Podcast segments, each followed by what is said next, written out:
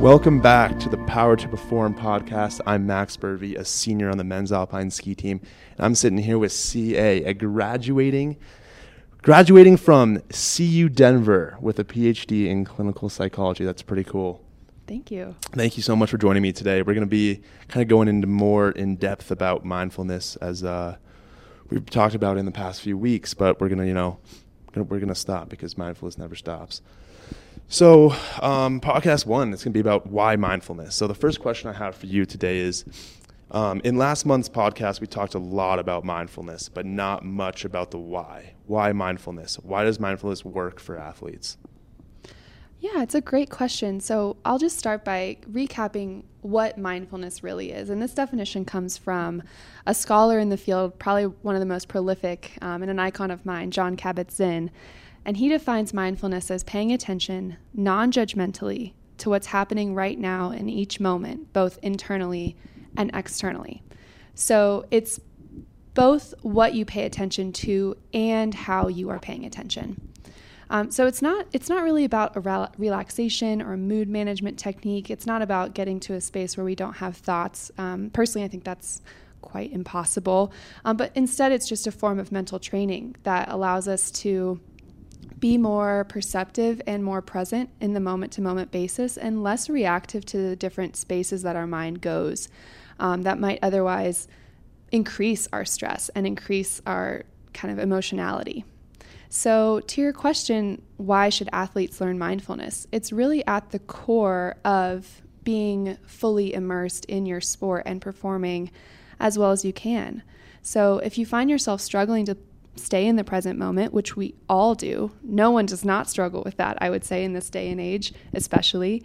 Um, then this is a great practice to learn. And it is a practice, right? Like, I, I really like to describe it as just sitting still in a room and not speaking and just observing. It's not more than that, right? You're just sitting and observing. And what struggle might look like to be in the present moment can be any number of different things. So maybe right before a thought a shot, your mind could be focused on different worries, you know, whether or not you're going to make the shot or past or future events, um, or maybe what you need your task list or a homework assignment, or maybe when your coach is going over a game plan, uh, your mind might be wandering to something that's not relevant to what's happening in the meeting. Um, maybe a little bit, you know, other places to to a text message or a Snapchat that you haven't yeah, opened. Absolutely. So actually before I go on and, and kind of keep talking about how mindfulness might help, does that does that sound familiar? Can you relate to any of those examples oh, at all? absolutely. Yeah. I mean, it, it's so much about you know. I was gonna say like you know we're talking about you know this present moment thing, but and and I, I wonder is is that how you would define mindfulness almost in a way? Is like it's it's being it's being present in your mind and, and not being able to not worrying about the past events or things you can't control in the future events. I think that's how you you know minimize anxiety, stress, um, nervousness, things like that. I think that's why mindfulness is so so cool. That's exactly right. I mean, I really couldn't have said it any better myself. Um, and so I think you know with with that kind of a lack of mindfulness leads to all kinds of things. So it leads to you know, increased anxiety, you can f- experience depression. And I think one of the most common things that I'm really hearing a lot, especially as we're kind of increasing this digitalization that's been happening since COVID, right, is this feeling of like my life is passing me by quicker than I can attend to it. I can attest to that. yeah. Sure. Yeah. And so I think, you know, the the real gift of mindfulness, even though it's often very unfun to practice it to be honest. It, it's it's a skill like anything else. The gift of it is that it can really allow us to have a greater ability to bring our attention back to what's happening now so that we don't feel like things are moving way faster than we can possibly like we're missing our lives. Yeah i think like i was saying i can attest this whole thing during covid. I, I literally like feel like i can't remember the last two years of my life yeah. And it's and it's now as a graduating senior, it's it's scary because it's like wow that really just went by and I feel like nothing changed in my life. Like it, but you know, you can't worry about that. Gotta just keep moving forward. I think. Yeah. Exactly. Um, okay, so I have another question. I'm going to ask you. Uh, so, for athletes experiencing struggle or success, how might mindfulness change over the course of a season? It's a good question. So I think one of the things that occurs to me as we're talking about this is just the, how, right, if, for example, when I'm working with a client or a patient on um, anxiety, stre- like anxiety reduction techniques, and say, for example, this is a person who experiences panic attacks. When you're having a panic attack, is not the time that you want to practice diaphragmatic breathing for the first time. It's going to be totally inaccessible to you in fact, like it feels like when you're having a panic attack, you're being kind of overrun by this like train that you don't, you just you just have to kind of let it happen. And so it's actually really really important that if that's if that's the case for you that you practice that diaphragmatic breathing and you practice those skills when you're not having a panic attack. And obviously experiencing struggle and success that's not it's not the same thing and i don't want to equate those two things but i do want to say that it's not when we're in the pits or on the top of the mountain where mindfulness is the most valuable or we're able to access it easiest. I actually think it's that's when it's the hardest. Yeah, and so that's why i make that I comparison. Yeah. Yeah, Absolutely.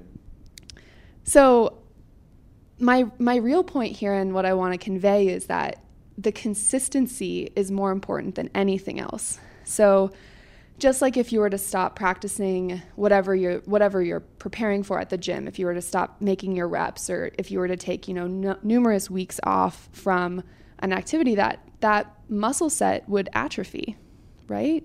Absolutely, and I think that's why you you know your point about you know you can't use mindfulness only when you're struggling, Right. and it's like if you if you can't practice it on a on a great day, i- or if you know if you don't practice it when you're when everything's fine, and like when you're not having a panic attack, then you're not going to be able to access it when you are. That's exactly right. And, and it's like any any sport where if I'm not training on the days, you know, if I'm not putting in the reps, then I'm not going to be able to perform in adverse conditions. Basically, basically, I, I, that's how I equate it. So, Exactly. Exactly. So Yeah. in any sport, right? Like for you for skiing, it's not like you're going to have one really radically amazing workout and then show up at a ski race and win it. Like that that doesn't happen, right? No, that's just not going to happen. it's every it's your everyday It's effort. the, it's the consistency. Yeah, it's it's it's the everyday effort. It's putting in, you know, week after week after week after week, and then, you know, that can equate to the confidence and moving forward and things like that. Exactly. So I want to really highlight right now something that a lot of us athletes fall into, which is this notion that if I'm not meditating for 20 minutes a day, then I'm not meditating. And that that fallacy, that kind of black or white thinking, is something that I, I think, especially for people who are very regimented, hold themselves to high standards, um, it's a trap that we we fall into easier than others, maybe.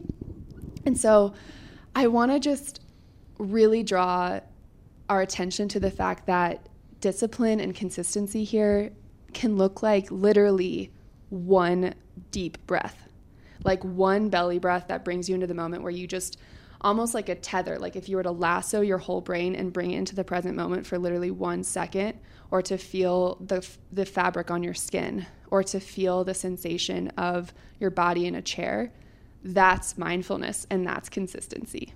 Yeah, I don't. I, there's so many different ways of mindfulness. I think, like how you're saying, you know, it's not just meditation, right? You know, you can just you can be sitting at lunch or whatever, and if you feel like the soles of your feet, you know, the the the air against your skin, whatever it is, like you were saying, I think just doing little things like that as well just add up. Um, anyway, thank you so much for joining me today. Um, So I'm going to finish off with a quote here. If it's out of your hands, it deserves it deserves freedom from your mind too. Thank you so much for joining me. Thanks for having me.